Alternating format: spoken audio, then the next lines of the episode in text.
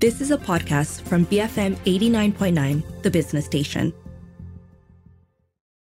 Good afternoon. This is Earth Matters on the Bigger Picture. I'm Juliet Jacobs. Research shows that the environment and climate change is a top issue for young people around the world, as youths will be most affected by climate change and biodiversity loss. So, with many young first time voters heading to the polls this GE15, how can youths concerned about climate change drive both their activism and their participation at the ballot box? I'm going to discuss this and more with Natasha Zulaika. She's a conservation scientist and the co founder of Coralku. Welcome, Natasha. How are you today? Okay. Hi, Juliet. It's nice to be back. Yeah. I'm good. Lovely to have you back on the show, uh, Natasha. Thank you so much for joining me today. So, yes, sorry, always when it's something to do with youths, I will call you and, and harass you. But yeah, thank you so much for joining me today. While I'm still considered youth, yes. Embrace it, okay? Enjoy it while it lasts. um, so, yeah, you know, I guess, you know, even looking at the US midterms and, you know, just across the world, I think we've seen the how the climate crisis has spawned a generation of young activists, right? Um, and now, of course, they're voters, isn't it? You know, they've all turned 18. Um, do you think that, you know, we're seeing that in Malaysia as well, you know, that, that sort of concern for the planet uh, as being a major motivator for this generation? Yeah, I think climate activism did increase among the youth uh, because you can see a lot more youth-based youth-based organizations popping up that revolve around climate or environmental literacy. You can see this with uh, My Hutan, um, KAMY, uh, Kolektif Iklim, and a lot more. But I don't think it is a major motivator yet because I feel like there's a lot of other causes as well, such as like women's rights and um, you know the rights of getting fair wages. These are also hot issues um, that youths are interested in. Mm-hmm. I guess, you know, if we look at the broader picture, everything's actually interrelated, but let's talk about that a little bit later, of course. Um, and I think, you know, historically or so, we've seen that youth have often not had a voice in politics, right? Both here and, and uh, uh, globally as well. What avenues do you think there should be for them uh, to have a larger voice in these sorts of important issues? I think it starts with giving them the liberty to voice out an opinion and to educate themselves on you know how to formally do so. Like recently we saw Fahmi Reza going around universities for the his class democracy and in some universities it's being stopped. Like yeah. why is that? You know? Yeah. And I understand that universities are supposed to be neutral, but to be fair, the class democracy is just um, teaching about how the system works. Like I didn't understand how Dewan Rakyat works. And and you know, if you're a first time voter, you're like, who why am I voting? Who am I voting? How does this work in decision making? Correct. So I think youth should be given the fair opportunity to educate themselves first on what is a healthy democratic system. Mm-hmm. Yeah, and I guess you know, not like you mentioned earlier, um, maybe climate change is not a huge priority, or you know, youth might uh, likely not equally prioritize climate change, right? In terms of you know what's important for them. What do you think are some of the major challenges uh, to youth climate action in particular?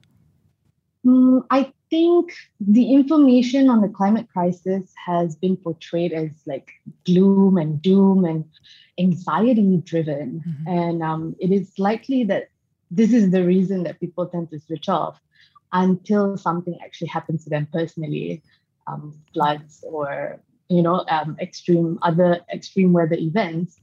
Um, and you pair this with the lack of motivation and discussion by all leaders on climate adaptation or mitigation, right? Mm. So I think it's fairly normal for people to just feel like disconnected and, you know, uh, why do I have to think about climate change? Pula? Like um, uh, my leaders are not even thinking about that or, or doing anything that we need to tackle it. Yeah, I don't know if you saw this recent research by Greenpeace Malaysia, right? They actually uh, they scraped parliamentary uh, transcripts, so Hansard, right? Uh, and they sort of searched for environmental keywords from 2018 to 2022, and I think uh, the findings was that environmental keywords only surfaced about 8.7 percent of the of times over uh, the last four years. I think that says a lot, mm. kan? You know, your leaders aren't yeah. talking about it as well. You know, why would you yeah. as well, isn't it? Yeah. But why? It would be a small fraction of leaders as well, right? Exactly. I think it was only, I think the main ones that spoke about it, maybe four politicians, and, and none of them actually uh, ministers. You know, they were uh, opposition members mostly. So, yeah. Mm-hmm. And I think, you know, that's why we need to talk about youth leadership as well, right? I, I mean, why do you think youth leadership and, and, and youth empowerment, uh, why are those things so important for climate change and the climate crisis and all of that? Mm-hmm. Yeah, I, uh, according to the UN, the world is home to about 1.8 billion youth aged 10 to 24 and it's the largest generation of youth in history. Mm. So uh, we're looking at a big group of people, and you know, youths are usually um, the ones who are bold, creative, and innovative, and in high spirits. So you know, we're the best people to help spread the knowledge and awareness about the climate crisis. You know, we're the agents of change, we're the innovators, we're the entrepreneurs, um, and you know, we're already seeing youth mobilizing and harnessing their energies to hold decision makers accountable. So I guess and and it's it's our future that we're talking about. The damage has been done. Yeah. So yeah. um, you know, it's really important to build the youth leadership now so they can make better decisions when they become decision makers too. Mm-hmm, mm-hmm. And I, I think, you know, as you mentioned earlier as well, that, you know, maybe climate change isn't the major thing, but why do you think so many people don't understand the sort of deeper costs of climate change and how actually, you know, all these different issues are actually interrelated? Yeah, I, I actually, I didn't, I didn't really know how to answer this. So I like tried to read some stuff this morning okay. and it, I found an interesting article that actually said uh, it's an article on Time, mm-hmm. um, which wrote about climate change and your brain. And they said that there's more than 100 brain imaging studies to look at how certain parts of your brain, um, specifically the medial prefrontal cortex, um, how it activates or doesn't activate as much. Um, so these studies suggest that your brain stops acting like you're thinking about yourself and starts thinking like you're an absolute stranger when you're imagining your future self. So when you put in the context that you're thinking about the future, mm. there's already like a, your brain has this distance. Uh. And the more your brain treats yourself as a stranger, the less self control you exhibit today, the less pro social choices you make. So, unless you're going to be affected by climate change immediately, your brain, your your own brain has this glitch to oh you know make it a challenge to for you to deeply understand the consequences. And i think that makes a lot of sense you know? Because people are generally more reactive than proactive. And on top of that there's a lot of misinformation and disinformation from um, fossil fuel companies and also political polar- polarization. Mm-hmm. so you add all these things together and it's really not easy to navigate and you know understand unless it happens to you right now right here right now. Yeah.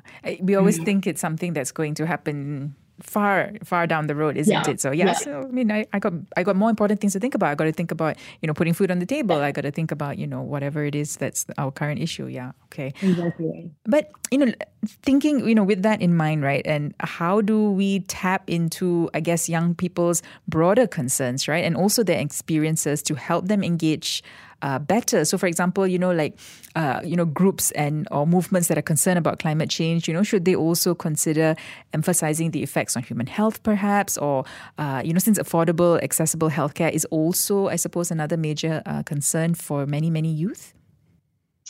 Yeah, I think that's a strategy that should be taken. Um, I think the best example that we have recently is how much people rely on the LRT and it shut down. Yes, yes. And the amount of people who had to squish into buses. And and you know, it made me realize the scale of people actually depend depending on the LRT for their day-to-day lives. Like um, you know, you want a reliable public transportation system because you sometimes in the first few years of working, you simply can't afford to have a car. Mm. And also you can't you don't want to be stuck in traffic for two hours of your life every day. So so that's and on top of that, public transport is also a way to, you know, um, reduce emissions and um, ha- and something that we need yeah. to be reduced for the climate crisis. So um, yeah, there, there are other causes that we can dig deeper into and relate it back to the climate crisis. Essentially, it's like a matter of branding, really. correct, correct. It's like okay, some different marketing needed because, like you said, a lot of people yeah. switch off, right? You say climate crisis, pop, switch off. I don't want to think about that, or yeah. it's too much for me. I can't do, I can't do anything to to deal with it, right? So I won't. Um, but yeah, when you bring in these sorts of issues, I think that makes it a bit more relatable. Yeah. Um, and I, I, mean, you know, you're someone who works with the youth a lot. I, I, I, you know, in, in your work as a conservation scientist, you know, in your work through Coral what do you think the priorities for youth climate action in Malaysia should be? I think the first thing we need are better leaders. like, like you said, there's only like four opposition MPs that brought it up in parliament. The most, that, yeah. Mm, yeah. yeah. the most, yeah. And I think I can, I, I remember like YB Wong Tack was one of it, and he's in Bentong, right? Correct. And I had my fair share of looking into um, the scripts that come out from parliamentary sittings as well, and just like, that's it. That's all you say about the environment. So I think we the priority is we need leaders. Like we can do all the campaigning we want, but if we have ill-informed leaders that cannot take immediate action for you know mitigation and adapt- adaptation, um, I feel like it's moot. Like you know, there's only so much we can do. Uh, we can be involved in discussions and whatnot. Like we have been, um, I think youth voices have been amplified a bit more in Malaysia. Um, but we need the people who can make the decisions to make the good decisions. Yeah, definitely. And I, yeah, that's exactly why I wanted to speak to you. You know, I mean, we've got just a few days more to go, and, you know, everyone is either apathetic or, you know, they're just voting along party lines, for example. But we really need to choose candidates who will, you know, speak up and who will push the environmental agenda. Um, and, and just also looking at, at young Malaysians, right? How can we support them to allow them to be more involved in climate action and also the political process? which as you as you rightly pointed out is, is crucial right yeah i think giving them access to better education um, more climate literacy more kelas democracy in all available languages to all youth of all levels different ages you know they should be uh, if you're going to even vote for the next election like you should already be learning about how the democratic system works mm. Um, so on top of that, I think the media can play a better role too, like through objective reporting, you know, not fear mongering, not polarizing the the youth's opinions. Um, I guess above that, you could also fund and support youth-led organizations to make sure that they have the capacity to keep doing what they're doing um, hire youths into your teams you know have give them that chance open up spaces for them to voice out um, recruit them into your boards you know just just by giving them a chance really. Mm-hmm. i think that's how you can that's the best way we can support. Giving them the education then giving them the chance yeah, because it's important to for them to feel that they are represented uh, institutionally, right? Also in the political system, and and I think historically there's always this whole discussion of how young people aren't seeing themselves uh, represented, right? Um, and and that's another reason why some of them don't vote. Maybe they don't see the point in it. Do you think the youth climate movement can also help create a resonating message that they do have a role to play in politics specifically?